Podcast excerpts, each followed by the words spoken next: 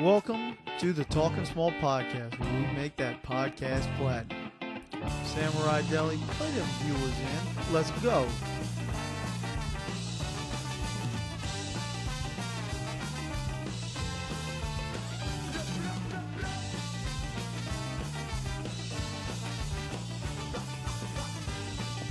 Harley, you normally do this, but how's it go? Welcome to another episode of the Talking Small podcast.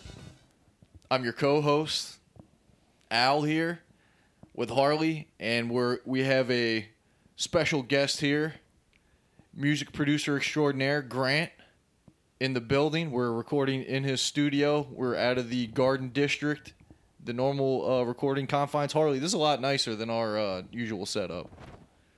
Well, our no offense, our setup is still the same. Our ambiance is what's improved. Way better. No more, no crying babies right now, which is a plus.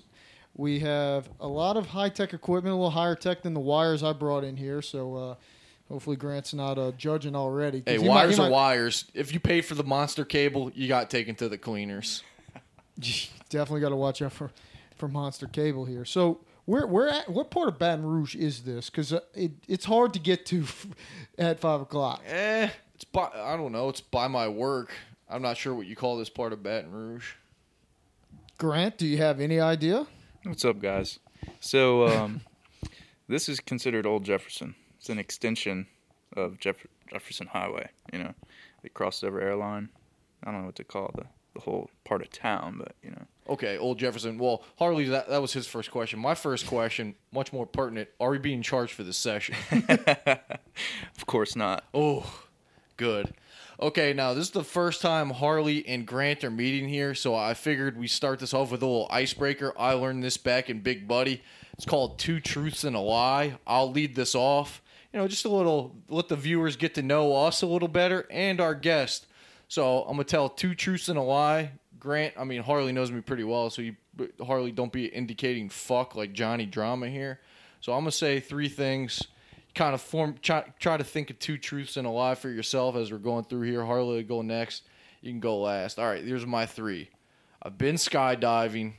I've never thrown up, and I've run with the bulls in Pamplona, Spain. Spot the lie. Wow. Hmm. You probably have not ever thrown up. I probably have not not ever thrown up. I mean, is that possible? Either he doesn't party enough, so Some he never people- got fucking too drunk. And by the way, you can curse on this if you would like. We got the we got the explicit rating. Definitely have that. Yeah, or he's never gotten sick. Well, he's Grant's seen me, you know, drink, so. Hmm. But I mean, I'm a pretty good drunk. So have I ever thrown up? I don't know. Have I been fucking running with the bulls in Spain? I don't know. That seems pretty lofty, but you never know. Man, man of mystery here. Give up? Or are you going with the throw up? Going with the throw up. All right, Grant nailed it. I have thrown up many a time. Harley, you got you got three. Oh, I got I got three. All right, so my uh my first one, I voted for Trump. Leading off with that hot content. My second one, I've dressed up as Post Malone and sauced on a tractor. And then I've also spent $4,500 on a bed. And the night I put it together, I slept by the toilet because I was puking in my own house. That's way too specific. Wow. Very specific. Must be true. Option B for sure. It's definitely the lie. The Post Malone? Yeah. No, it's the Trump. Got him. He caught you for a MAGA boy. That's right. He's a- Wow. all right, so no, I have dressed up as Post Malone. Check out my Instagram. Before the tats, too. that dude, that was You were ahead of the curve I was here. early on Post Malone, and then uh, yeah, I definitely bought a Tempur-Pedic, Tempur-Pedic bed, got shithouse wasted, and slept next to the toilet all night. Yeah, you went way too specific with that one. That's just. I I mean, it's it's a multiple choice game. There's always one obvious wrong answer, Mm. and guess what? I deceived him, and you didn't. So Blinded by that Trump. All right, you got you got three Forest Grant. This is tough, man. Y'all y'all came prepared. I got. Oh, come, come on! Have you do you see this? You got six pages. I got four, but Uh, I got to think on it. I got to. I need to get Well, okay, some good Well, ones. we we can come back to that. So I have another icebreaker. Damn. Yeah, well, you did one. I wanted to Hey do Harley, one. Fat Penguin. All right, that might be the answer. Just wanted to break the ice. That was Gary Faddis' uh, pickup line there. Grant, feel free to use that one. You can change it to any Arctic animal, walrus maybe. Well, let's let's let's uh, stick to the animals here. if you could steal one animal from the zoo, what would it be? To do what with? Just steal it so you can have it. It's yours now. It's not like letting it free. It's yours. So- I have a newborn kid at the house. I got a, right. enough responsibility as is. I don't need Did- to be taking care of animals. all right, you here. can. I didn't poo poo on your question, so I'm going to answer and I'm going to let you think about it. All right. Mine's anteater. They look pretty cool. I got a lot of ants on my property that they could eat. Plus, the nose on that thing, he would remind me of Joe, and that would be kind of fun. I'd call him Joe. That's a that's a good. Uh, I like that. That's a good answer there. You why you uh, shit? This I gotta have to think about this one. I mean, I like leopards, but I don't want to steal one of those because that's gonna be a handful. yeah, it's not like you get a trained animal at home. You And got, it, it'd be pretty lame to like steal a tortoise from a zoo. but they do live a long time. Yeah, but is that a good thing or a bad thing? My parents have been trying to get rid of the tortoise at their house for a while, and they got no takers. They can drop it off in the country. What's it need? Nothing, but uh, my dad's coming up this weekend, so you may have just bought yourself a tortoise. Free delivery. Add one animal to the. All right. Well, this may have this segment solved one question there. Um, I don't know. Uh, without thinking very much more, I'd probably be some sort of parrot, maybe All right, so you want a bird? Okay. exotic bird. Maybe you steal one and, and you flip it on the market. I would either I would either get in it to flip, or uh, that's my initial thought. But I'd have to think about this a little bit more. Maybe a- a- you know, an exotic snake or something like that. Flip that to weird snake guy. Go to Repticon over there in Prairieville and flip it. I'm surprised you haven't gave your uh, tortoise to booze. Does he only like tortoises and not turtles? He, I'm sure he would love a tortoise, but I, I don't trust him. Uh, Grant, animal you'd steal from the zoo? I'd go with the small sized monkey. That's a common pick. Common pick. It could go get beers for you. That's a lot of work, though. But, I mean, you could train it. It'd be, it'd be like, Like, a having rhesus monkey? It'd be good studio ambiance. What oh, is this that? motherfucker got a monkey. I mean, that's pretty good. Hmm. It's definitely a factor. I like monkeys. Monkeys, monkey could be good. You don't want them throwing poop though. That could be a problem. Especially you, Al, with young babies. Phew, that could be. Be Yeah, trouble. he's Yeah, gonna be big- throwing poop big deal. anyway. All right, let's get back to the uh, let's let's get on topic here. So we're in we're in uh, Grant's lovely music studio, and Harley and I are both engineers by trade. Now you also have a background in engineering, right? That's correct. Would would it, you majored in engineering? You have two degrees. I got a few degrees. Got a few degrees. Uh, I got degrees in computer engineering and electrical engineering. Damn. And then uh, I got a minor in digital media technology. So I tried to round out the whole hardware and software, you know, schooling. So you got the credentials. Now, is it bad studio cred to put your, you know, diplomas up on the wall? You got a lot of Harley in your office. Do you have your diplomas up on the wall framed? Yes, I have my diplomas up, but that's that's just because I want to, you know, always root for them Tigers. The 150th anniversary class. Hmm. Oh, damn, we are Yeah. swag. Nice. D- do you don't remember they gave you one of those fake diplomas? They gave you a real diploma and a fake diploma. I think my diploma is hidden somewhere in my desk. I don't like to brag, but I mean, I think that would be hanging that up in your music studio. That may be a little. Maybe you got you got the background, but that that may be a good advertising thing. So Eh. now you worked in engineering before, and you you got out of it to start your own music studio, right? Right. Now, my girlfriend Amber claims that she was a big driving force behind you starting your studio. Now, is this fact or fiction here? Every time she sees you, she's always like, "Hey, Grant, good thing I told you to open that music studio, right? Pretty cool, right?" It had an effect. It had some effect. yes, there was a pivotal time there when um, I was dating uh, her friend, and so sh- I'd see her a good bit, and she gave me a bit of motivational uh, you know, talking one day, when I was down in the dumps. You know, I was doubting myself. Should I really do this? Thinking about quitting my job, going all in with the music. And she's like, you know what? You know, just go for it. You're young. Might as well do it now. Nice. She was right. So she, what what percentage did she play? Like ten percent? You were already thinking about it, right? I knew this would come up. You have to th- you have to throw her under the bus here. All right. How old were you when you first realized like you really liked music? Like do you remember a certain song that just clicked with you? Like what kind of music did you listen to like growing up? Or, you know, your parents driving in the car or whatever? Like what when did you kind of fall in love with music, I guess, to want to do it as a profession and make it yourself?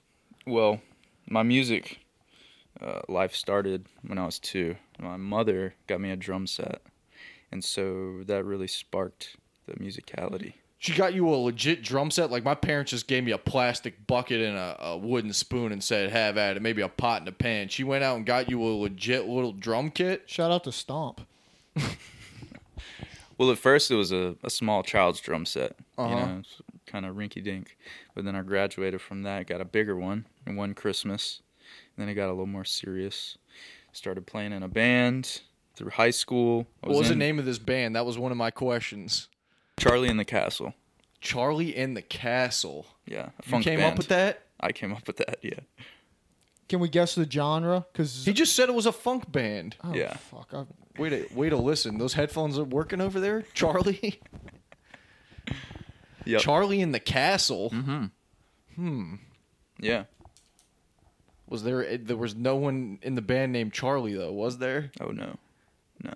Was there? There were. I'm assuming. was there that a wasn't euphemism for like some kind of sex uh, uh, position or something? Charlie in the cat and the castle, or in the castle And and the ca- what could what could that mean? I don't know. What does it does it mean anything, or you just thought it sounded cool? at the time, it didn't really mean anything, but I've come up with all kinds of exclamations. What was one of them? Because that would be people's like first thing was like, "Oh, you're Charlie." Like, no. Nope. oh, is he Charlie? No. Uh, I like to go with uh, Charlie. We used to say is more like a feeling, and and so uh, God, these they were stoners. yeah, big time. You know, I would just wing it each time. J- just make up a new explanation every time. Yeah. That works. So, what kind of uh, you had drums? So you you did you listen to a lot of like rock music growing up? Growing up, like did your parents listen to like oldies? I remember like what my parents listened to. My dad listened to like classic rock on the radio. My mom, surprisingly enough, listened to like a lot of the alternative rock, like you know the Nirvana, Pearl Jam, and all that. So I was listening Wow. to that when I was like you know they were driving us to basketball, soccer practice, or whatever. Like, did your parent are your parents into music or? Yeah, for sure. I mean, obviously, since your mom got you a drum set since when you were two. Oh yeah. Well, on my mom's side of the family, her dad was in a band, played bass around Baton Rouge you know, Okay. since like the '60s. So she always had music in her house growing up, which I think was the main reason she was okay with getting me drums. Yeah. So uh, she really enjoyed listening to and still does uh, more like a sort of like funk music, disco, uh, things like that. My dad's more of like an Eagles guy. Oh, Cla- Eagles. classic rock. Yeah. Have you seen that Eagles documentary? I heard it's very good, but uh, it's long. You haven't seen it? No. Oh. Have you? uh, You you haven't seen it, have you, Harley? No, I have not. Yeah. Well, do you remember like what your first CD or cassette was that you bought, like with your own money? ACDC Back in Black. God, he has way better taste than you, Harley. What are you talking about? That's what I used You to were getting play. like Bloodhound Gang. Okay, first of all, let's let's play defend defend myself here. when I when I was going through school, one of the few CDs I had in my truck was ACDC Back in Black, and I was blaring "Shook Me All Night Long" all through the parking lot. So you while did have a system in that I- truck. I that was did. fucking It was- loud it as was shit. booming. That's why my ears are so bad to this day. To this day. So that was your first CD you bought, ACDC? Yeah, yeah, the black cover. I think mine was Usher My Way. I think Really? I think that's the first one I remember buying. Like Vertical Horizons was really up there. Oh, uh, Gross. Chumbawamba and like uh, yeah, well, in, in yeah, Bloodhound Gang, but that was a little later. you had that. You had that Kid Rock too. I remember that one. Yeah, did have some Kid Rock. Will, uh, actually, really far up there. Will Smith. Uh, Millennium? N- n- no, that was was that the one with Miami on it? I don't know. It's I don't know. It's, no, Big Willie style. That's what it was. that's, that's what I had. Sorry. Yeah, I think my first cassette that I bought was like a Stevie Wonder. Because I'm old and cassettes were there. Grow- well, I was like six. No, the first the first thing you ever bo- wait six. I thought somewhere around there, maybe like eight. I thought your first stuff was uh, recording cassettes Oh. from the from the box. Well, the first CD I think I got with my mom was like a fucking edited version of uh, a DMX CD. I think it was like then there was X or something on there, and it was from Walmart, so it was bleeped out. So it was basically unlistenable too, because everything was what these. It was just a bunch of edited Yeah. uh, growl. So that was pretty funny. Uh, but yeah, back in the day, me and Harley were in the same sixth grade class. This was big, like when um, "Back That Ass Up" first came out, like that Juvenile uh, "400 Degrees" album was out. Nelly uh, "Country Grammar" it just came out and it was all in like the box. Do you remember that? It would play music videos, and at night it would be played scrambled porn. But Spice Channel. yeah. So if a song we liked came on, I had this recorder, this cassette recorder, just line uh lined up next to my my TV. If a song I liked came on, I would hit record on like an empty cassette and run out of the room because I didn't want to make any noise. Let the song play and then come back in and hit stop, and then I'd bring these cassettes to school and we'd like listen to them at lunch and shit. So that's my only uh, music engineering uh, cred right there. Nice. Um. So, uh, this question: You have any other bands besides Charlie and the Castle? Any band names you can remember? No, that was the only one that I was in officially. And what happened? Why'd you guys break up? Well, pl- Everyone's head got too big, too much fame. too know. much fame. You won Battle of the Bands, and then you're like, you know, kind of broke up like the Eagles. Did Yeah, you? it Did was you over do any? time. What? It was over time. It, it just kind of fizzled out. We played through high school. We did a lot of shows. Mm-hmm. Uh, into college, we did some much bigger shows. We we headline at the varsity like four or five times. Oh, nice. This was a time period where Captain Green opened for us a couple times. This was like we were young. We were 18. Yeah. We peaked early. and then we all sort of just went separate ways. Yeah, like you reached a certain level and kind of kind of just fell apart. You know, most most rock bands, whether they're successful or not, they don't last very long. And you have like the the popular person in the group just like goes out and starts all these other groups and shit. Mm-hmm. You know, but uh, Do you have any of their music still saved? Or can we sample Charlie in the Castle somewhere?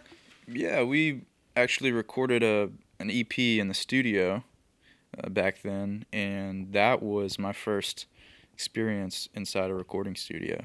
So that had a big effect on me. Was it uh, in November twenty second, two thousand eleven? Called maybe Baby Gravy. yeah. All right. Wow. damn, It's they're quick. they're up. You found it that fast? Oh yeah, they're on Bandcamp. Let's see if we can get some some taste on here. Uh, it's not playing. All right, no free ads. There we go. Uh, nice. all right, so so after that, uh, basically d- during this process, you played drums and stuff. So I guess were you, were you also like making beats on the side, or h- how did you kind of get to the production sides of thing, going from playing in a band to like kind of, uh, I guess making your own stuff. So there were two sides of it. There's always two sides: the band, the live instrument aspect, where I played drums, and then the other group of friends who loved to rap and freestyle in high school. Mm-hmm. And Oh, so you're a big uh, pen on the cafeteria table doing the grinding beat. Oh yeah, oh yeah, no doubt. So uh, with these with these friends who like to freestyle, uh, the need for beats came about. It wasn't like YouTube now where you can go and, and find a million beats on YouTube and Yeah. use those. So we- they needed beats. So I started messing around in FL Studios, Fruity Loops. Fruity Loops, and making some beats and started sounding pretty cool after a while. You know, just figuring out the software Yeah. and that's where the the production aspect actually started. Did you sell any of these beats, or you were just giving them out for free? At the time, it was just for fun. and you were just burning them onto like CDs and giving them to people. Yeah, not so much. More like, you know, it was digital at that time. Okay, so so this was even like after MySpace days. Like I'm picturing you burn putting like a, a beat CD together, burning it, and giving it to these rappers, and then they rap over it, and next thing you know, that's their song that plays when you go to their MySpace. But we're a little bit older than you, so a little, uh, yeah, a little past that. Yeah. Slightly after that. okay. Well, that's pretty cool. Now, when'd you come up with your producer name, and how do you pronounce it? Oh, hypnotic. Hypnotic. Okay, you a Yeah. big fan of the drink or not? I haven't had it. Never. No. I've only had it like once or twice. Comes in the blue bottle. You ever have it, Harley? No, uh-uh, I've never had hypnotic. It's big in the urban community. hmm So uh, about your, uh, do you have like a symbol, right? So it's like a triangle. You big Delta Force guy. Did you really like King Tut and the pyramids? You l- love a great equilateral in school. What what's behind the triangle? I love a good equilateral. 180 degrees, baby. Well, when he played drums, that was his specialty. He had the triangle up there. When it was getting a little saucy, he hit it. So now, see, I just did a little Charlie in the Castle. I just made it up on the spot there. Well, if I'd have let the music play, we, I might have figured that out too. You just Yeah. outdid me. Oh, my bad. No. Was there any? i mean, it could just be a symbol like Prince. It didn't mean anything. He's trying to get out of a record label deal. Uh, it's more aesthetic. Uh, the fact that it's symmetrical, I think, was the main reasoning. Equilaterals. Symmetry. Uh-huh. Yes. Do you have any other names you kick around before then? Like when did you settle on Hypnotic? That was it. That was the one. Just new? just new. Well, how did you decide how to spell it? Like, What wasn't taken already? Yeah. Probably. so, So- you just kind of researched different names of hypnotic and you picked the one that no one else had? Because I don't know how to spell it, so I'm assuming you spelled it. That's kind of how I would have spelled it. So I'm just, and I'm really bad at spelling, by the way. So this has to do with the fact that uh, I started producing music for EDM um, during the hardcore SoundCloud days, and back then, What year is the hardcore SoundCloud days? for me, probably uh, hmm, 2013, 2013. Oh, I'm writing something it like that. We we didn't get on SoundCloud until two years later. After that, and evidently we're still on SoundCloud. We're probably behind the times. Eh. They just host our podcast. But all right. But so, the yeah. the point of that is that on SoundCloud, a lot of producers they spell their names just very different. It's this new modern age of emojis and abbreviations, so everyone's name is not spelled like it would seem. So that had a that had a um, something to do with it. The spelling of hypnotic, T I C K. Do you do any gimmicks, uh, like dress up in a panda suit like a guy named Boo Munch? He's been on the pod before. Oh yeah, I mean, not a, we didn't interview him in depth. He was basically a uh, side piece to uh, our our main interview subject. yeah. I know Sean. I I, I figured that. You because you did no because you did like a, a concert what in uh, New Orleans what a couple maybe into 2018 or something like that. Yeah, And uh, he, I, I saw his name on there too, but I, maybe he didn't play or not. But I, I saw that you did that. It was a was it a charity event or something like that. Looked like there was a lot of people in the crowd. I don't remember it being a charity event. I played down there He got several paid. times, but I mean, it's not charity to him. Um, like when you're when you're first making a beat, I guess since you're a drummer, what comes first? The actual beat? Do you have like a, a melody that gets stuck in your head, or, or something like that, or is every beat different? You do you do you? I haven't listened to a ton of your music, but do you like uh, you know, do you find a sample you like and take that, or you like no samples and you make everything basically from scratch? Well, I'll say that it is different every time. Um, generally, though, uh, I like to start with some type of melody or some type of sound that is inspiring. I don't usually start with the drums. I'm gonna cycle through either sounds from a synthesizer or from a sample pack or whatever. Splice is big now, and I'll hear something that just that sparks creativity, and that's where it will start. 20 minutes from then, it may be taken out completely, and then it's fully original at that point. You know, so it's constantly changing. You kind of t- you kind of take that, use that as inspiration, and then from there the- it kind of sprouts and grows from there. Now I know what splicing is, but for people like Harley, what you said splice is big now. Can you explain that for uh, the uninitiated here? Well, when I say splice, I mean splice.com.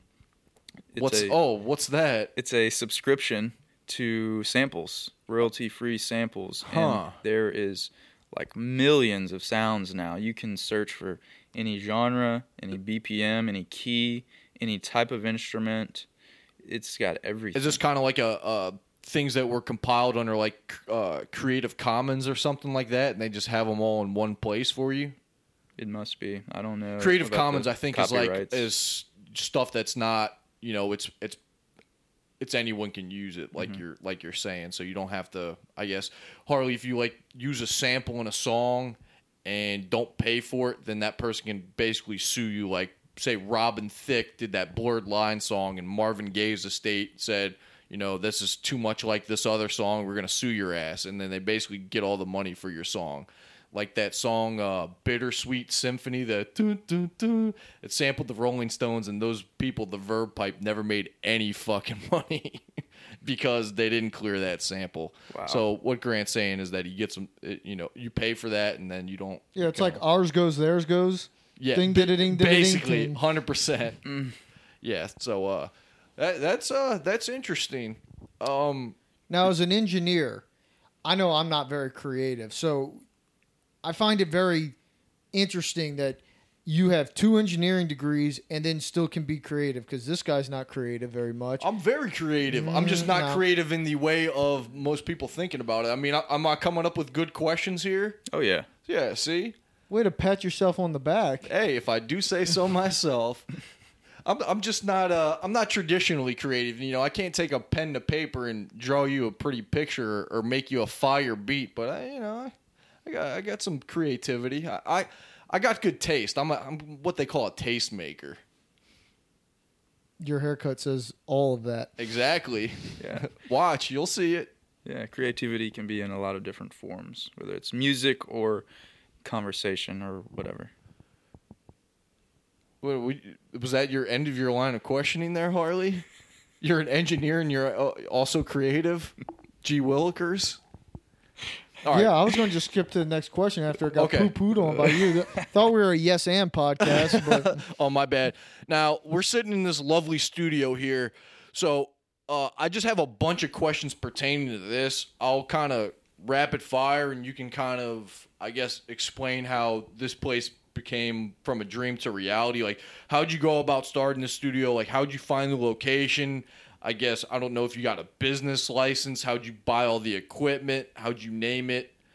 How'd you decorate it? How'd you figure out what to charge for your rates? How did you like create the website? I mean, he did all this from scratch, Harley. So I just kind of want him to take us through the the process of you know having an engineering job and being like, fuck it, I'm gonna actually pursue my passions, make a recording studio, and and like I wouldn't know. You know, okay, you make that decision, and then you're like, "Oh shit!" Now I got a bunch of legwork to do, stuff that's not even dealing with producing music, but you have all this other stuff of being like a, business owner. Like, how how'd you go about attacking that? Because it seems like people think of that and then they're like, "Oh fuck," you know, and they'll just give up and go back to writing lines on a paper at their at their day job. All good questions. yeah, he asked you like 20 right there. Well, I kind of just mean, wanted he, to. He just pat himself on the back and then just asked 20 questions in one question. Well, uh, I I frame it that way instead of going. So, Grant, you have your studio right now. Uh, tell me about. Can you elaborate that on that? I'm asking way better questions than these fucking journos at these uh, press conferences. Yeah, I that mean, helps. It does help. Pat myself on the back again. Uh, also, asking that long question gave him a chance to think, and then we're filibustering more for him right now. So he's formulating pretty good response, no pressure. Oh yeah, easy. So at the heart of my response, I'll say I've been doing this for around 10 years. So it's not just like I decided I'm going to do this and then I got to figure it all out. I've been learning little bits and pieces of it for the last decade. So uh, it wasn't all at once. the you've been doing bits and pieces of the musical part of it, but like the business side, you've also been doing that. You've also been like reading books about that too. the things that I've learned the most about uh, in the last two years is, you know, business practices and taxes. I have been learning a lot about those. So that's the newest uh, type of stuff that I've been learning. Uh, but really, what has helped me is working in other studios. Um, I've worked in three other studios in town and uh, helped them get going in a couple cases and learned from one guy who uh, has credits for a Grammy for mixing a record for Lauryn Hill, Miseducation of Lauryn Hill. Uh, Devin Kirkpatrick, Socket Studio. Okay. He taught me how to EQ vocals, and I use some of what he taught me every day still, and that's a big difference uh, in like the output of what comes out of the studio. Right. So you learned from from working with the other studios about like the the you got, production knowledge, but like like scoping this location out. Like, how'd you find this and and figure out it would be a good studio? So the location, uh, it wasn't just this one first. Uh, I was working at another studio in town, and I got to a point where I decided, hey, I've- I've reached my ceiling here. I need to do something on my own. So I stopped working there, and I started working out of my house at the time. And I I changed the master bedroom into a studio. I got some more acoustic panels to make it sound more deadened, and I was just grinding out of there. And that got to a point where it was getting busier, and I was having clients come to the house more and more. So it's like, okay, I don't, I don't want to do this anymore from you home. don't want to have sketchy people paying you to come in your house and case Right. the place. yeah, basically. I mean, it's no a lot one of rap. wants sketchy people coming in their house. yeah. So, uh, from there, I started looking on Craigslist, on LoopNet, for a commercial space that I could rent. LoopNet. What's what's that? It's like a uh, commercial real estate Okay. database. Uh, wh- when you were working out of your house, how did you get customers? I had customers from the other studios. Okay, so you kind of made you you were in the you were in the music scene, and you know you were like, hey man, I left this place. I'm I'm you know recording here now. You know if you want to, and you did you like undercut that other studio, be like, hey man, I can give you a cheaper price. No, I didn't undercut it. I matched it. Oh, nice. It's like when Ari left the uh, big firm to take make his own firm. He brought his clients. There you go. Yeah. you, you got you got that uh, yeah, you got Ari that database. Ari didn't take less commish on it. No, you're you're buying Ari. You're buying Grant. You're buying Yeah. Hypnotic. So that that that is that is pretty good progression there. Of it, it makes sense. So then you were scoping out places to buy, and what what like made this location uh like a good candidate for you? Like what do you look for when you're getting a studio space? You were kind of explaining this to me a little bit uh before we started recording the pod. Right. So um, before here, uh, and right after I was working out of my house, I found a place off College Drive that was just basically a, an office space that was just recently up for rent, and there weren't any other businesses in it yet. And so I set up shop in there, and I started having people come nonstop all hours of the day because I don't have to worry about a roommate. I don't have to worry about, you know, late night, about sound, neighbors. Yeah. So I worked out of there for three months and did a ton of work out of there. And it got to a point where people started to move in next to me, and I was going to be limited on how loud I could play the music and what time. So Oh. that wasn't going to work. And I came across this uh, listing online, and the main thing that caught my attention was that it's soundproofed already. It has already been soundproofed in here because the owner of the building built it as his guitar practice room. Oh, nice. So that saved me 15 20,000 right there. It already being soundproofed. Nice. So that was the biggest thing. The square footage uh, worked out. It's got restrooms, um, and you know it's pretty ducked off. So all of those are factors. So speaking of that restroom, so on your website you got pictures of your nice studio, and you also have a picture of your toilet. So Why the picture of the toilet?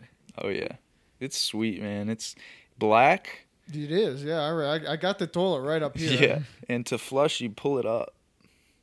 Oh, Euro style. Yeah. So it's like a fancy man's toilet. It's exotic. Does, it shoot water at you, like to clean your butthole? No, eh. not that I know of. That'd be- Not not yet. I That'd mean, be you the can- next studio. You can get that as an add-on. Yeah. yeah, we'll incorporate that. Oh, I mean, it. He, I guess shows it on the website because it looks nice. And hey, you can you don't have to go outside to take a piss here. You can. No. Is I it fo- is it faux pas to shit in the studio? No. Okay, good. I'll be right back. Taking it for a test run.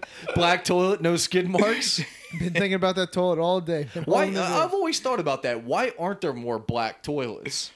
Like white is probably the worst color for a toilet. You got uh, piss stains, shit stains. Like why? Why aren't there? Why isn't there more diversity in toilet color? I think I can answer that Okay.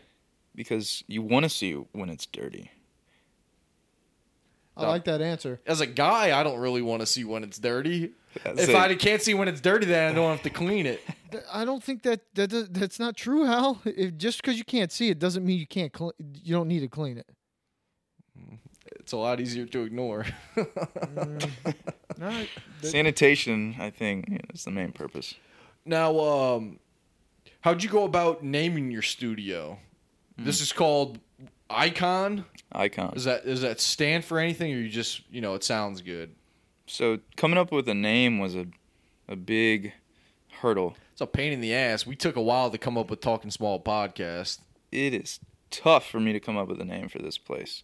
Um, it took probably four months before I could decide on a name because I knew this was going to be a business that I was going to build up and it was going to grow and more and more people would see it.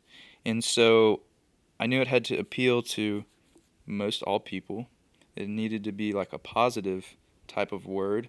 It needed to be something that different types of people could relate to. And so, icon, when you think about the, the word, if someone is iconic, they have, you know, they've done something that is noteworthy. Um, so that that was a good positive word for me. It also needed to be something that was short and- Yeah. and easy to say and easy to understand, Right. all for marketing purposes. Yeah. So I think it's a good name. Yeah, everybody wants to be iconic. When you think about music, you have Yeah. music icons. Yeah, you want to go by like you know one name. You want your ic- iconic. You want to be a Beyonce or Rihanna Right. or a Harley. Legend in the podcast. did we game. just did we just do uh, two truths and a lie right there? We might have. hey, if you don't believe it, no one's gonna believe it. Oh, I was talking about Rihanna. She's out right now. Why? Don't- I was just going with it. Come on, yes, and you. I was just, fuck- I, I nah. thought you may have known something I don't. No. Uh, now this place is very well decorated. It's a very comfortable couch here. Very stylish. You decorate all this yourself. I did. You I paint did. all the walls too.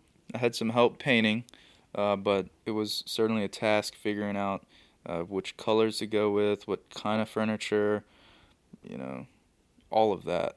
Well, it looks good. Now, did you did you hang this stuff from the ceiling yourself too? Yeah, we did that. Uh, I had some help uh, doing that. It's a, li- bit dangerous. um, but yeah, oh, should get off his back. He's already yeah. up. I had my proper PPE. yeah. Um, how'd you go? I guess the figuring out what to charge. You kind of since you were already working for other studios and you know kind of what the going rate of a recording session is. That's kind of how you knew, you know, what people would pay to to record with you. Now I see the smallest amount of hours you charge for is two. Is that because if someone pays for like one hour, then they're gonna eventually run over to two because they're gonna take a while, like setting up and and whatnot. So you just like two that's guaranteed, you know, two hours and and get you some time to work. Is that how that? Yeah, there's a couple of reasons for the two hour minimum.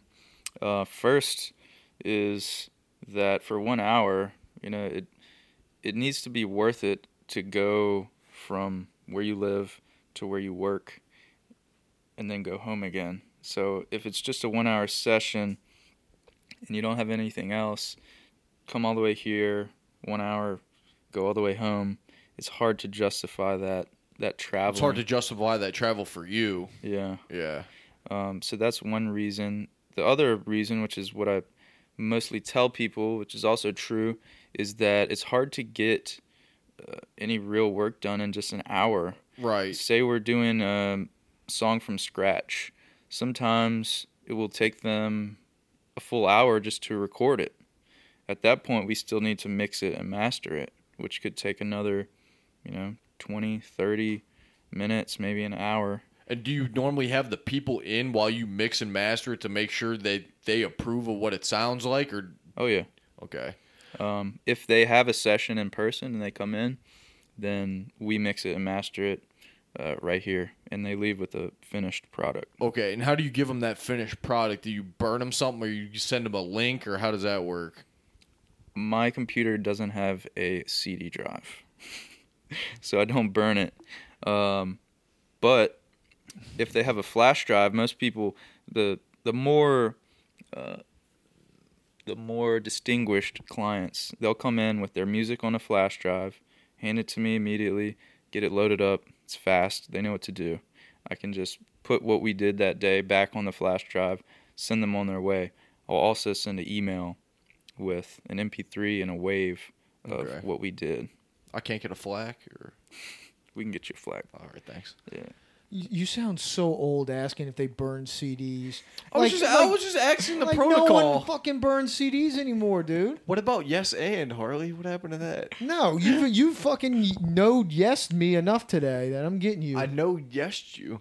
Um did it again. So that was another thing I was going to ask. Like when people come into the studio, the more I guess technically savvy artists or whatever, they already have the music they're gonna like. I guess for the rappers, they already have. If they have a set of beats or whatever, and they just need to record their vocals, they'll have the beats on that flash drive. Now, do you like you said? Sometimes you'll start from scratch. That's mostly with like uh, you know, a more traditional acoustic artist or something like that, or a, a band or something like that, Well, you'll start from scratch? Or some of these rappers come in and they're like, you know, just make me a beat, and then you get them on the hook for a bunch of hours. Just you know, does this sound good? Whatever, and then it just kind of you work from there, and you know, mean to string them along, but it takes time to make music, right? Does that happen sometimes, or Yeah, all of that happens. um, the creating things from scratch is usually uh, the more instrumentation type of songs, like uh, like guitar, like the live instrumentation. Uh, I have a, a few clients who come in and they bring musicians with them, and they'll play me the song acoustically on a guitar and and vocals, and say, okay, here's the song. Now what do we do? And it depends, is my answer. Uh, you know, what is their goal of the final product? Does it need to be this super produced sounding song, or can it be more minimalistic, just a guitar and vocals? That all depends. yeah, Uh, so it's definitely a process. Um, I had a girl in here recently. She's been working with me a lot. Katie Sweeney from New Orleans, super talented, and she'll bring a couple musicians with her, and we'll just build the songs in layers. So we'll start with guitar usually, and we'll record that out here. Once we get that perfect and get all the layers with that, then we'll maybe put down the piano and we'll layer that. Then we'll do the bass guitar, and then we'll finish with the vocals, and then go back and add effects and things. And do you ever like finish the song like that with all those parts, and you're like, you know what, the song sounds great, but you know what, it's missing drums. And hey, I happen to play drums, so you know I may be able to. right? Yeah. Uh, most of the time, we just program the drums in, so we use the computer to create the drums with samples. Here, I don't have enough space to record a full drum set. So that is part of my goal in creating the next studio for Icon mm-hmm. is to have a appropriate drum tracking space. Yeah, Harley. Before you got here, we was talking about looking at sort of warehouses so we could have like a studio A and a studio B, where in one studio you could put like a full band and kind of work from there. Now, I'm kind of interested in some warehouse space just because I like the idea of having a warehouse. You know, big Joe Rogan guy. But uh, you know, Harley, maybe we could put some ellipticals in there, maybe a couple bench squat racks. You know, get up in the studio, create sort of an ambiance here. Maybe show some art gallery in there too. This could be a kind of a collective here. What do you think about that, Harley? Gr- great idea. I think it's I think it's really good. Nothing like some art and ellipticals and some music going. I think that's like uh you know the trifecta of what you really want in a warehouse. Now, I- uh, I have this question on here. Well, I guess, uh, did you create your own website? Do you do like a, uh, you know, use use a Squarespace offer code or something like that, and make your own website? Since that seems like uh, probably the easiest thing to do. Or Yeah, I did make my own website. Um, I used Wix. It it was easy uh, using Wix with like their features and all that. Uh, however, there was a certain format that I needed people to have and wanted people to have, so I ended up having to write uh, most of the code for it myself, which took me months. writing, what format are you talking about? Like there was some part of the website you wanted to have, and and their, I guess, you know. Paint by numbers website didn't didn't accommodate what you wanted to do. Is that like booking space or something like that? Um, it was something like that, but it was how I wanted them to be able to select uh, the product and then describe it and then check out. Okay. Wix didn't offer, or any of these drag and drop uh, type of services don't offer the format I was looking for. Mm-hmm. So I had to make it from scratch Damn. and just use container boxes and text boxes and just use uh, JavaScript, I guess, is what it was. Have to use a little of that computer engineering degree. Yeah, yeah. Fuck that. It was it was enjoyable. Writing code sucks dick. I love it. Do you? Yeah. Shit, man. Oh, yeah. Writing Uh, the code that is right. Um, and I guess I guess I have this question of like how do how do you advertise and whatever. But I guess since you're kind of in the music scene, I guess you already had a couple customers, and then they tell other people, and that's kind of word of mouth is probably your most effective way of of getting people to come in the studio. Word of mouth is huge. Uh, it has been huge for me, but now I'm tapping into the more of the general public.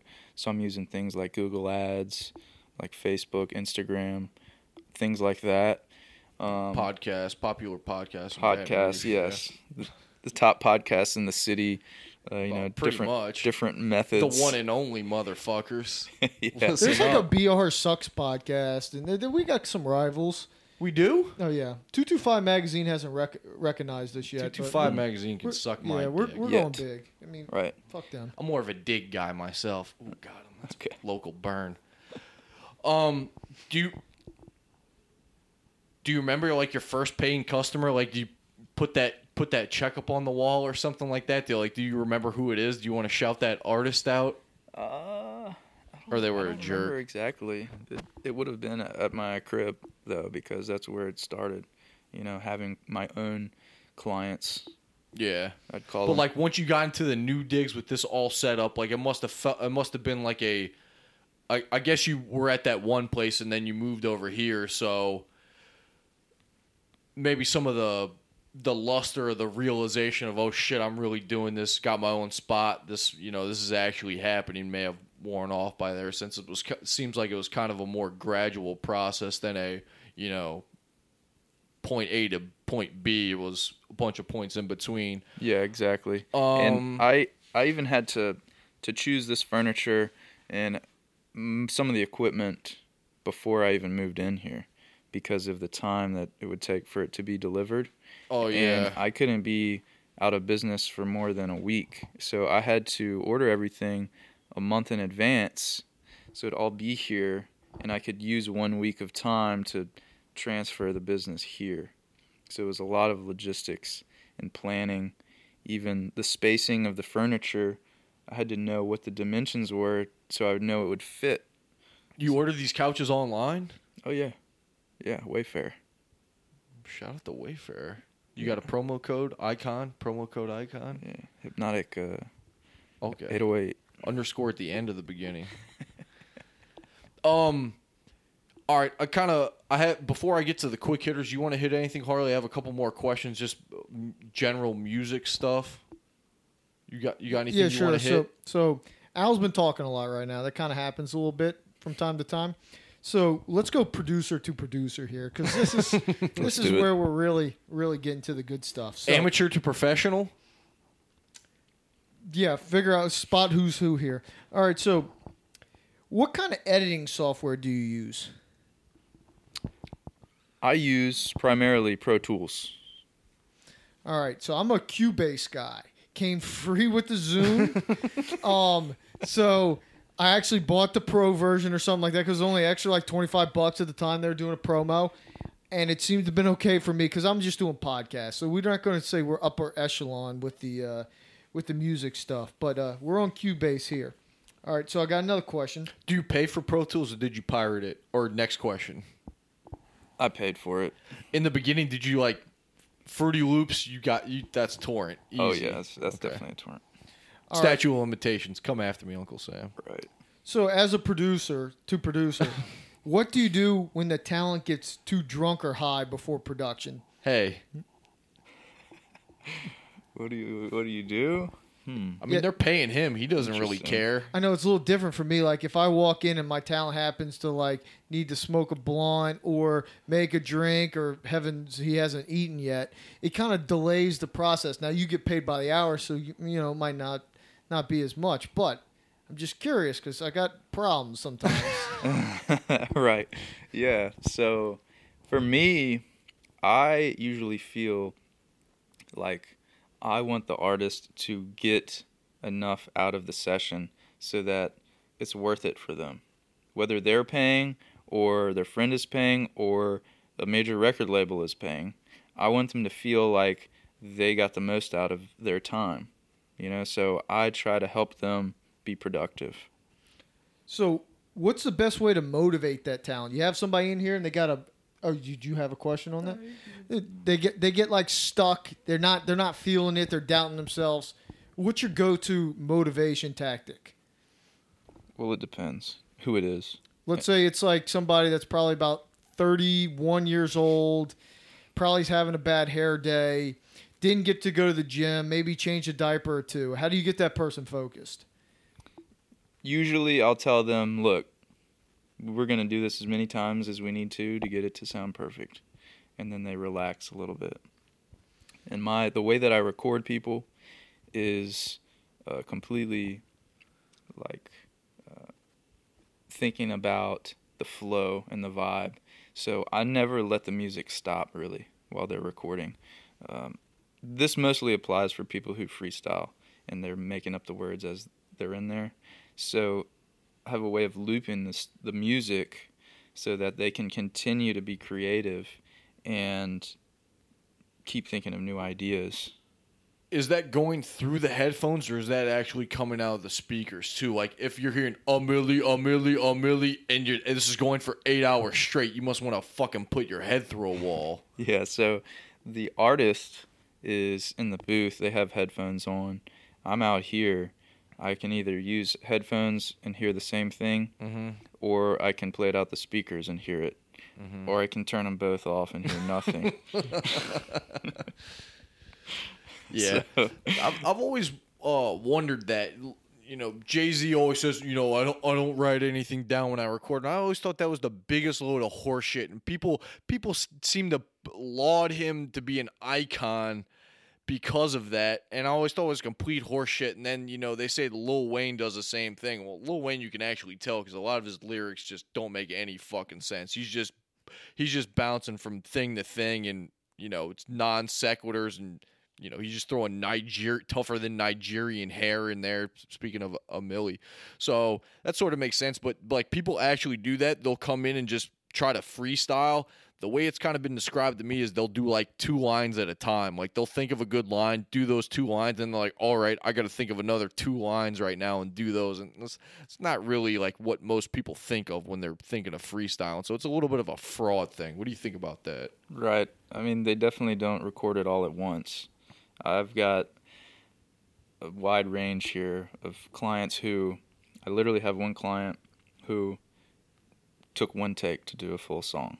It was like a, a two or three minute song. He walked in, he said, Okay, I'm ready. We hit record. It played through, and he just rapped the entire time, didn't mess up, and then that was it. You were impressed? I was very impressed. You want to shout him out? Adam Dollars, my boy. Look, look him up. Yeah. Adam Dollars, baby. He um we actually just finished his his new project, an EP, and uh, we did seven songs here. Completely did everything here. Uh, he had the beats picked out. We recorded it, mixed it, and mastered it. Came out a couple weeks ago, and it debuted at number twelve on iTunes. Nice. Check that out, guys. Maybe we'll play that as our outro song, Harley. Got to watch out. Right now, I'm thinking more Charlie in the Castle on the outro there. All right.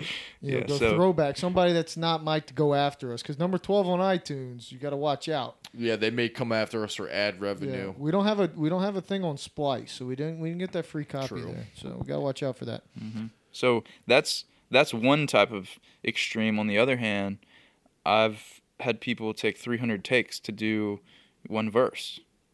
So Oh, it's must be all brutal. different.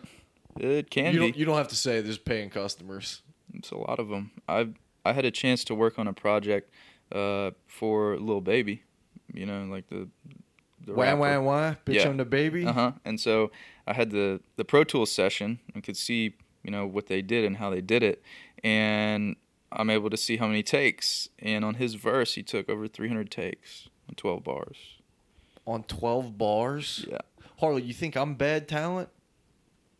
So, My hit percentage, Craig's hit percentage might be better than that. Let's not get too far on that. but the thing is, it doesn't matter how many takes it takes. Right, it just matters It about just the has to finished sound good at the end. But a, but a lot of times, and I guess you'll hear this.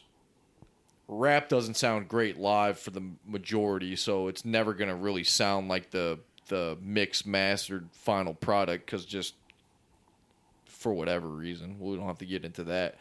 But like a band, they'll have their you know single you hear on the radio, and then you go see hear them in person, and they sound like shit. That's because you know they took however many takes, got it, you know, had a good good producer, got it perfect, and then you know they don't sound sound the same live. So that, that's an interesting thing. Now with the studio, you know, they're in there doing this many takes. You ever have people's posses come in and like do shit that you know they're in here? Like, do you let people smoke in here? Do you let do you let shenanigans happen where sometimes it gets a little out of hand and you have to, you know, you need an enforcer or something to kick people out, or is that, has that ever happened to you?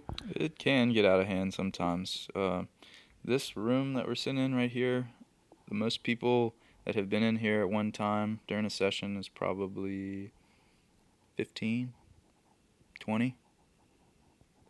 Recording tight. for one person or recording for One person booked the session and was recording, but Now- there were 14 So they- to 19 do you others. pay by head count as they come in or are you going like yes please wish. extra extra extra You, maybe That'd that's something nice. you should put on your website. Like if you have, you know, um, more than six people yeah, yeah, more than X number in your entourage, you know, you that's a multiplier for your rate. yeah I think six You know, think I know you. I know you're trying to create a good ambiance for your clients, but Mm-hmm. You don't need 14 yes man going. Oh, you you killed that shit. Roll that shit again. You know. I see that a lot. yeah. I see it a lot. Well, But uh, these days, within the last couple months, I've been lucky enough to be working with artists who are much more talented and are even signed to record labels. So they're coming in here trying to work because they're trying to make money. And Yeah. they have made money doing music, and that's why they're in that position. And it's a much more professional encounter, and it's great. yeah. When you're working with like a, a What? You're hijacking my producer to producer. Oh, sorry. So how about you pipe down over there, Farringer? I got some more. Well, you mentioned more artists working with a record label. I want to know how that works. Yeah, we'll, we'll get to we'll get to you. You said you had some follow up questions there. Yeah, I, I gave you a couple there, but we're gonna get back to this because this is a good one. Does talent make the producer, or does the producer make the talent? In in what type of music? Well, in in well, let's go with rap music because it seems like you dabble more in that than anything else. Yeah, yeah. Um, well, I think we need to clarify a couple things here. The producer is one thing. The mixing engineer is another thing. The recording engineer is another, and the mastering engineer is a separate. And thing. you wear all these hats. Uh, usually all but the producer, uh, if they bring the beat in. Uh, In, in rap, the term producer is generally reserved for like whoever makes the beat. Mhm. Now, in in rock music, it's a different thing, right? Yeah, it can be. Okay, so learn something new there. So I'm just talking about the person that's getting the final product all mastered together. Like that seems like that seems like the the crucial role in all this. You gotta have you gotta have pipes, but it seems like the the actually putting it together is where the you, makes or breaks the song. The mixing, mastering, and all that, like, do you charge extra, or is that all rolled into the studio fee? Like, if you're working with a major label and they're wanting you to mix their artist and basically do all the work that the labels, you know, does the label shell out extra money for a studio session, and and they're, you know, they're expecting it maybe to be more than what you charge per hour. Like, do you do your prices change for that, or it's just always the same no matter no matter what?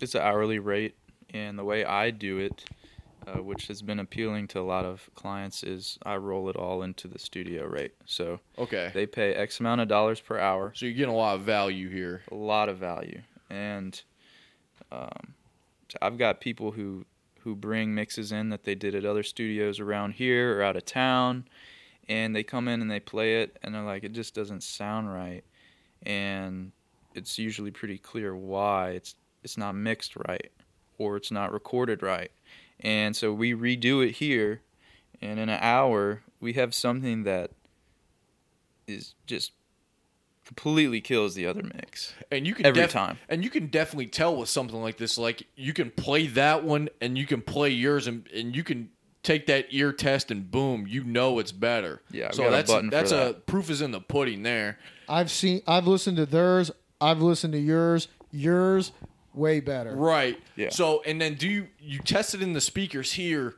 Do you do like a, a car test with the mix too? Like do you bring it to the car and drive it around and see how it bangs in there? Like do you do any other uh, testing like that or Great I mean, from The Rocker. It's called the car test. Okay. Dwight takes the guy out there, and they go through the car. it- the Rocker underwear movie. Yeah, it's, it's real. It's a thing. Um, so the, the the reason for all of this acoustic treatment in this room, these panels that absorb the sound, is to make the speakers sound more accurate when you're listening to them, so that the room doesn't impact the sound while you're hearing it. Um, the reason for that is so that your what you're doing, how you're editing the sound, can be uh, it can translate to other systems. Okay. So if you have a room that's tuned very well, you shouldn't have to go into the car and test it because what you're hearing is how it will sound Okay. on most systems. So okay, that that makes sense. That's uh, that's pretty interesting. I got two more of these producer to producers. So we kind of touched on this a little bit, but I feel like I got to bring it back. What about dealing with talent and their entourage? Maybe you know this entourage consists of an old lady, a baby, and a fat Craig type. Oh, he already answered this question. I know. I, I He'd be, he'd be lucky to deal with that. I, I didn't want to throw that one away. All right, so my actual question is so how you said word of mouth's been pretty good to your business. So how do you get the people you're working with to share on social media or to their friends without seeming desperate, especially when you're like, you know, hitting above, you got that big star in here, you know, like somebody that just opened their own icon studio, that kind of stuff, to share on social media so you can coattail ride them. Yeah, that's a good question, and my answer is just based on like how I am as a person. I'm not going to push anything at all. I would rather not say anything and not get that that marketing than say something and they'd be offended and not come back. Have you ever had like a situation where, say, you did the session with the artist and you think it went went really well, and I don't want to use the term clout chase, but you're like, you know, this is a high profile artist here. I think we did good work.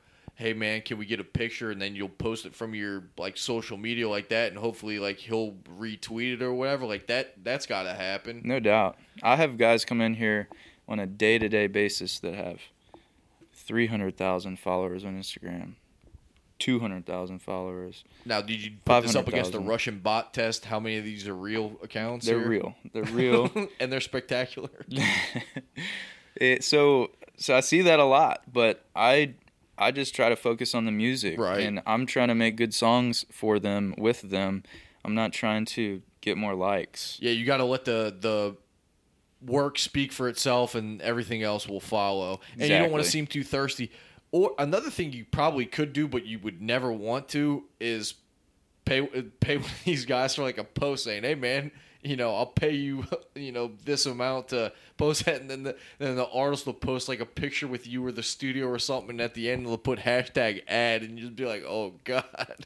So yeah, you definitely don't want to do that. That was just a thought that popped in my my creative brain over here, Harley. So you you know, I know you would never do that, but just a thought that popped in. Yeah. Harley, last producer to producer here. No, so Grant, after this, you want to take a picture? Got him. Sure. All right, so actually, I, I got another question before Al gets into them. So, what's the next untapped genre in music right now? So, like, Little Nas X comes out and he kind of blends the country with the rap, with the up up beats and all that stuff. Look, I'm not in the business, don't know as much about it, but he has a huge smash on a song that really isn't um, genius in of itself, but it's something so different that no one else hears, and they kind of blend a couple Well, it's genres. just simple, it's catchy, and it caught on like wildfire. I mean, Nelly did it first with Florida Georgia Line, but we don't want to get technical here. It, yeah, so like, where's where's the next untapped genre there where there's a ability to mix something that no one else is doing right now? I think maybe rap and EDM. Flocka Flocka has sort of tapped into that, but I feel like it's it's definitely has potential because there's so many EDM fans, there's so many rap fans, and they're starting to uh, not be such a clear separation between the two. Hmm. We gotta we gotta you know somehow get in on this. My wheels are turning. Well, Yeah. that was kind of use your creative brain. Well, that kind of leads into we'll get- another question I have of writing parody songs seems super easy to me. Like, is Weird Al overrated? I feel like I could write a parody song. I can't sing it or anything, but I could write you a parody song for the hottest song out right now, and you get, you know, uh, what was that? Katie's name. Mm-hmm. Katie Sweeney. Katie You get- or Adam Dollars. Yeah, you get Katie Sweeney in here, uh, kind of joking around, singing singing a cover I make for, uh, singing like a parody cover I make for, and you know she could get clout from that because people are like, oh, this is actually funny, and she, oh, she's actually talented. Like an example, I'm not sure what kind of artist she is, but Harley, what's that fake country like pop country song that the, the chorus goes like body, uh, body like a back road? Was that Sam Hunt or whatever? Body like a back road. I can't sing, obviously. You know what song I'm talking about? No. Eric makes fun of me, sure. but- just say "Achy Breaky Heart." Everybody knows that one. I mean, that's too easy to write a parody. But I feel like I could do that. What, what are your thoughts on that? "Achy Breaky Fart." yeah, I mean, it's too easy. You should because writing uh, songs or music can be a source of income, and if it's a hit, then you get a, a pretty big percentage based on the contract. Yeah, but how am I doing? How am I getting my contract? Are you are you writing my contract here? Like how does how Me, does that how no. does that work? Like you produce for somebody and maybe they don't give you the credit. Like what are your what are your recourses here as like the studio producer? You looking for a lawyer? We got him on retainer. We In- do have a couple of lawyers. in that case, how need- good they are. You need an entertainment lawyer. Do you have one? No, no, because uh, as a recording studio, I offer a service like a haircut. You go I don't know about that. to get a haircut, you pay them, they offer you the service, you get your haircut, it's done. Yeah, but do you get like production credits though? Like you said, you mix and mastered this whole th- EP for this guy. Like you don't, you're not. Say you were to actually press a physical CD, which apparently nobody does anymore. Like you wouldn't be on there as a, a credit. You should be, right? Mixing and mastering is uh, not something that is, is creating the music, it's editing the music. So it's notoriously not going to get uh, royalties. So like I have a, I guess I, I I know a rapper and he always shouts out like his mix and master guy. So mm-hmm. I guess that's the reason why he does it. So this guy, one, he's good, but two, I guess that's how this guy gets business. Is this you know well known rapper saying you know shout out Eddie Sancho, best in the business or whatever? Because I guess he's not on the CD. I- Yeah. I, didn't know that. I mean, you can write up a contract to where the mixing or mastering engineer gets a percentage, but it's it's not common. The people who get the percentages are the producers because they're creating the actual the notes beats, yeah. and the melodies and the sounds, the music, and then whoever sings or records on it. So, like, whoever gets credited for the song, that's essentially who gets a slice of the pie, is what you're saying. No, not necessarily, because a mixing engineer will get credit for the song, but he won't necessarily get paid later for the song. Okay, So I think I got it. So Yeah. on your website, a couple of the credit music videos you had, and I, I kind of clicked on a couple of them. One of them actually shouted you out at the beginning. I don't remember what it was, but it Oh, had really? somebody and hypnotic on the music video. So in that circumstance, you're looking at uh, you must have done the beat or something like that if you got your name on the front of the music video. That is an interesting. Um, that's an interesting one. What that was was actually me acting as the producer on it. I there was the the beat was already made. The music was already made. Uh, there's an artist who I work with uh, and have been for years, Ryan Legend, who's on that song. And was that his real last name? uh, no, We got an icon and a legend meeting up here. Yeah, super talented. And I created a new part of the song, like added to the beat. So technically, that would be co production credit. So that's what that was. That was a little bit of a special hmm. case. So, but you would, in theory, depending on how your entertainment lawyer got the contract written out, that song going viral, hitting iTunes and all that stuff, that could get you fed. Mm-hmm. Yeah. Hey, hey, so 'Cause- hey, download that song. Uh, yeah, Ryan because there's Legend. production. On it. Um, uh, just so I don't sound like an idiot for this song, let me let me play it right now into the mic and. uh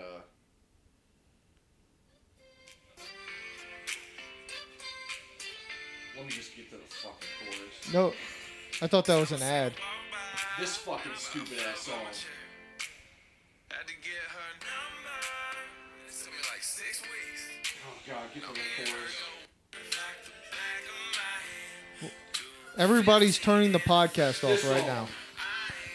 You've never heard this song? no. No, everybody's turning the podcast God damn off. it. You're like Craig perusing Instagram and playing the videos. Right All right, now. well, What about the, it? The song's chorus is "Body Like a Back Road," and it's that fucking poppy country whatever. Mm-hmm. Well, I changed the lyric "Body Like a Back Road" to "Body Like a Backhoe," like it's big, and just making an ode to fat girls with that beat and that you know court. Oh, come on! Perfect.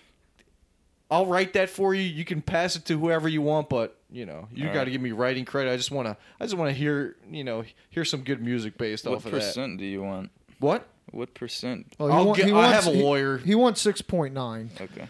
I have a lawyer. We'll we'll figure Repeating, something of course.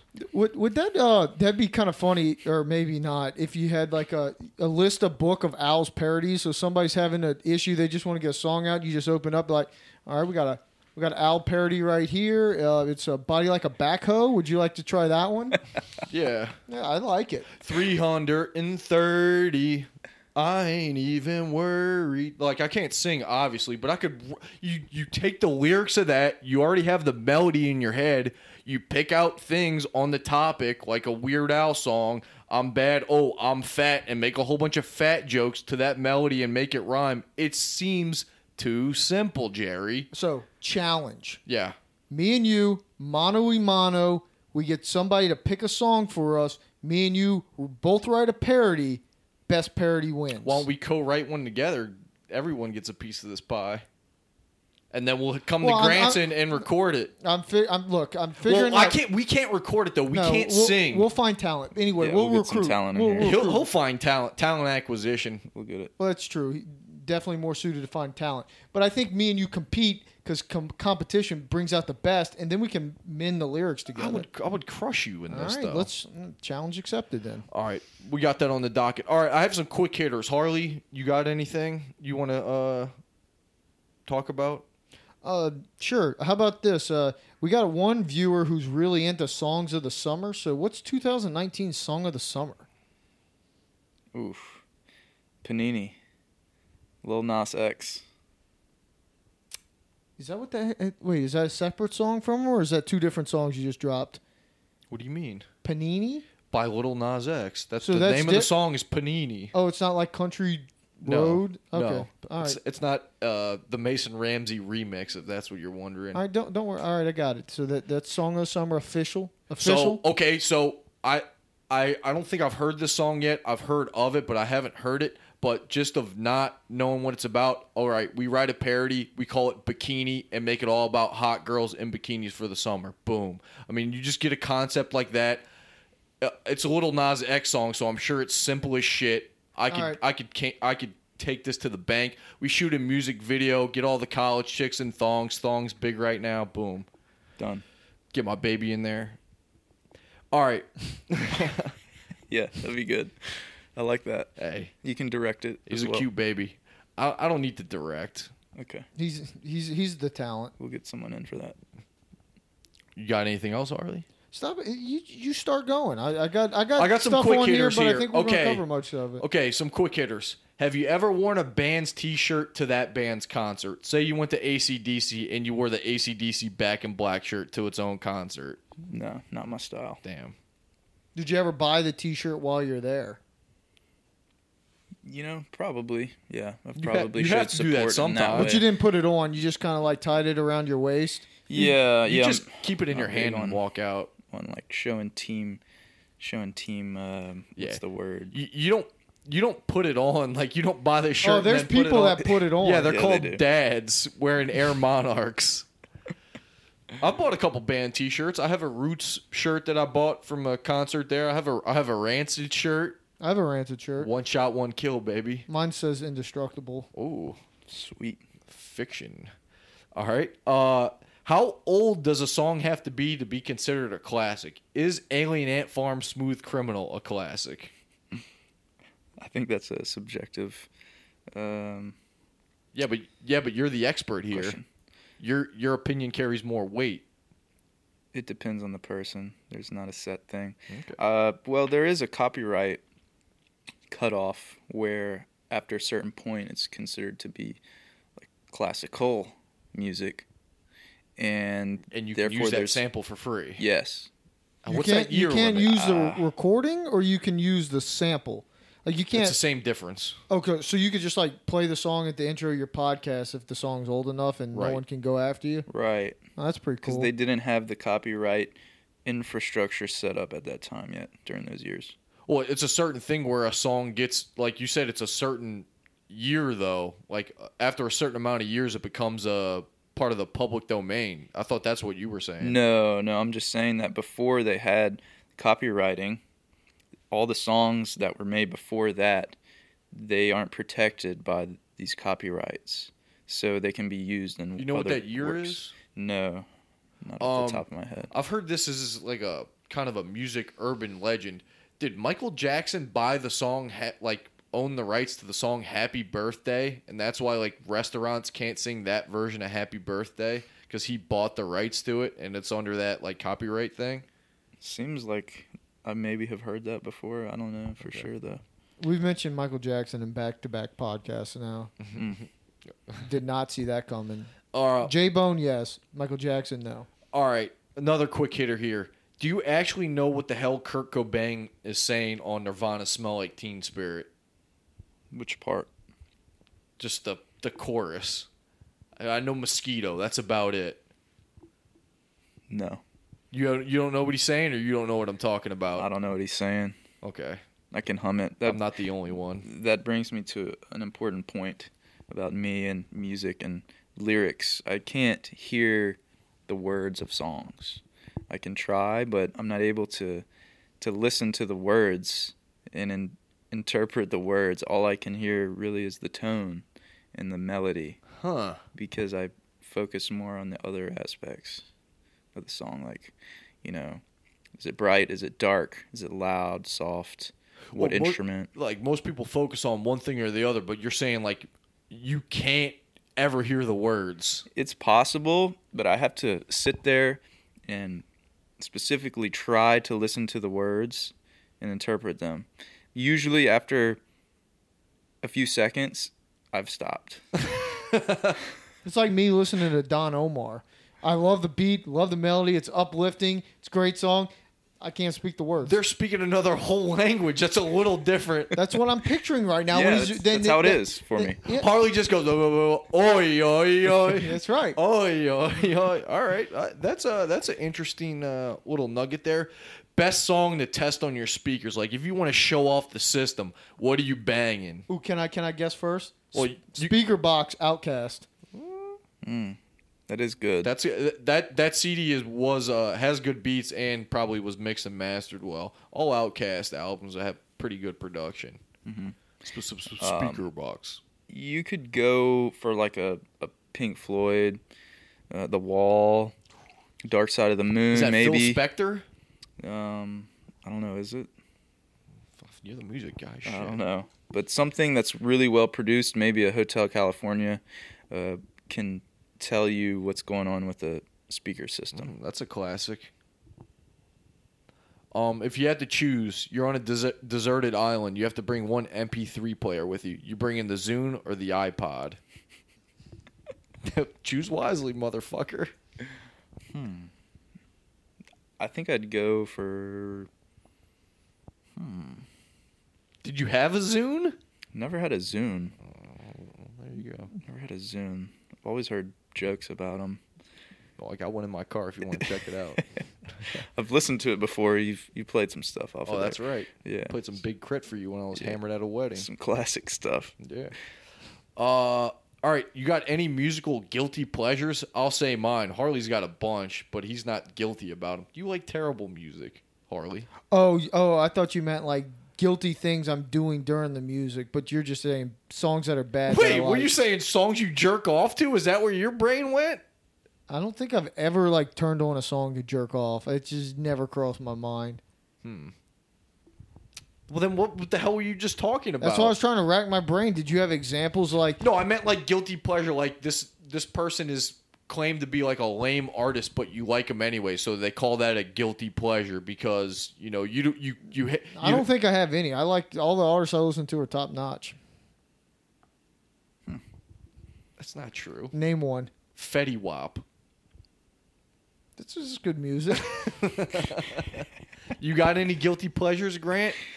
Yeah. You, you notice about like artistic people, they don't like to throw other people under the bus.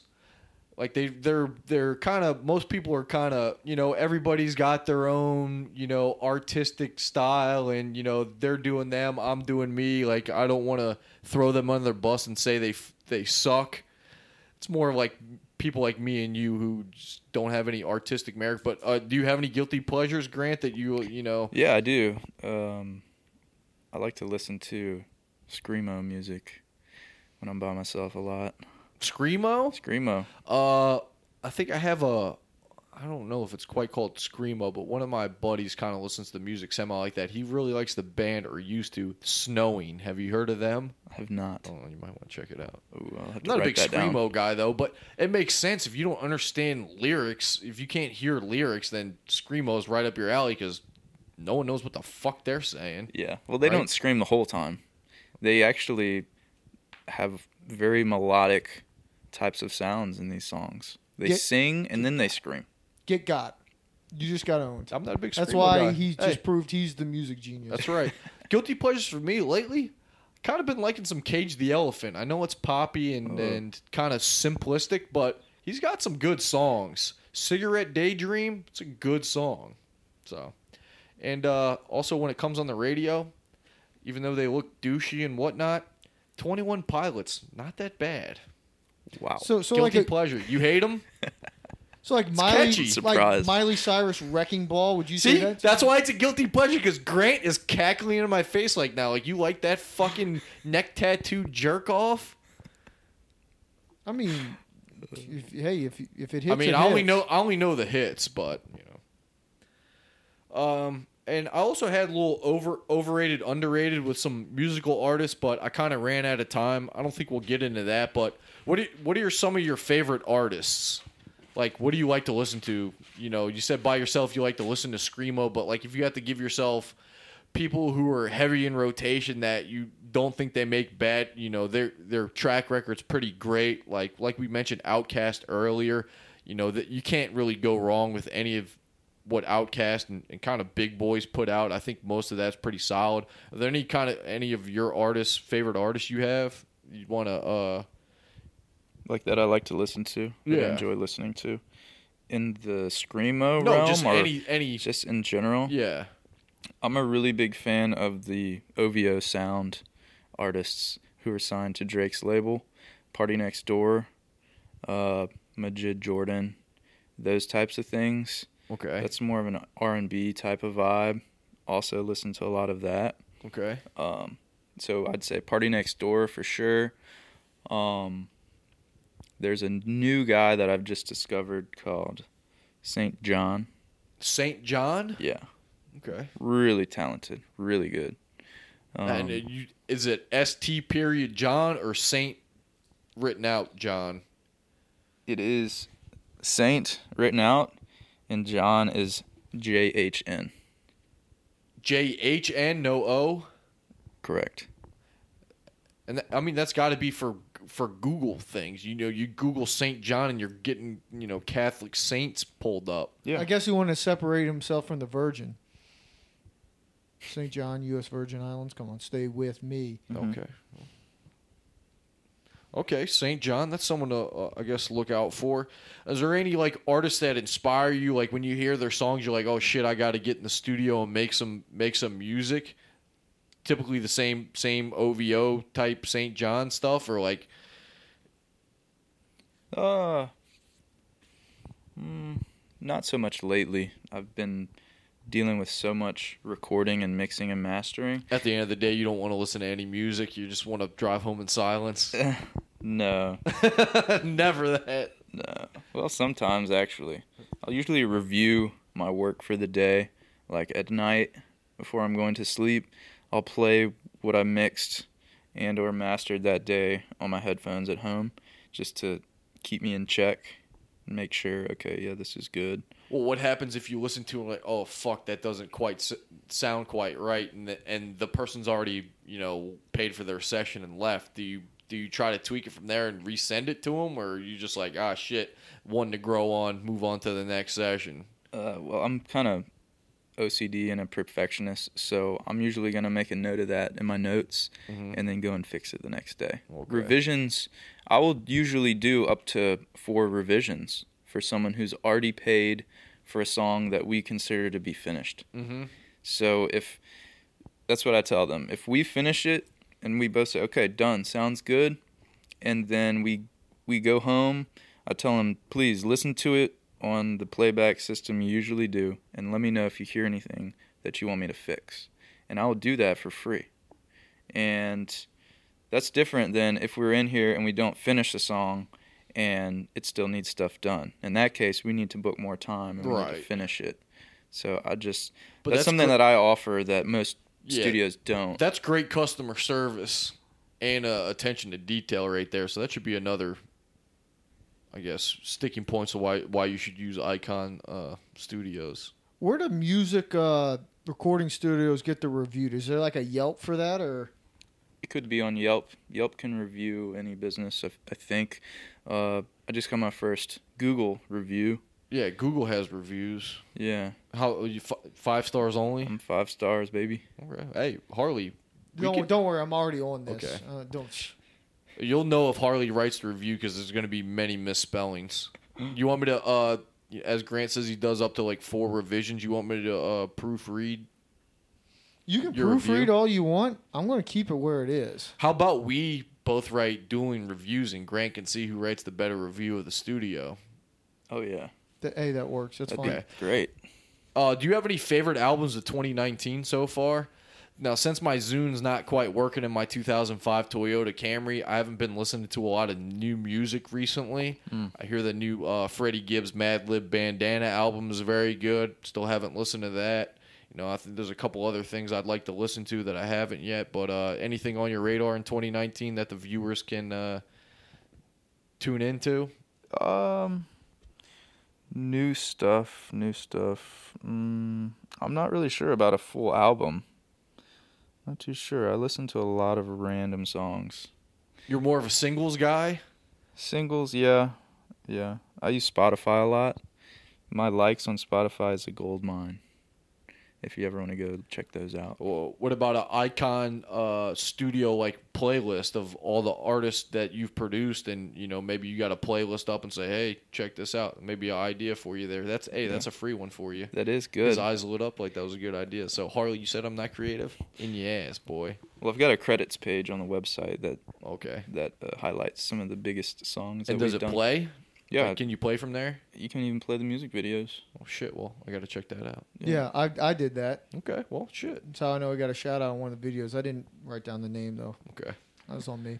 Oh, Harley, you're giving me the wrap up uh, sign well, we, here. we've been going about an hour and a half. Okay. So I feel I feel like we're making some good time, and I just wanted to let you know that time is valuable, and you need to wrap it up. Okay, well, I I think I'm uh yeah I do need to wrap it up. That's Just a good because just because Grant's minimum is two hours doesn't need mean you need to make the minimum. Harley, where were you 12 months ago? All right. Anyway, uh, I think I'm pretty much done. I had some overrated, underrated artists, but I don't think we need to get into that because I mean it's pretty much boring. And uh, Grant, do you have any questions for us as big time podcasters? I know you've had some podcast recording here. This is probably the Oh, most yeah. professional one that you've ever done. I mean, without a doubt. yeah, you've recorded some podcasts, so uh, rate rate this recording session of the podcast. Content, top of the charts.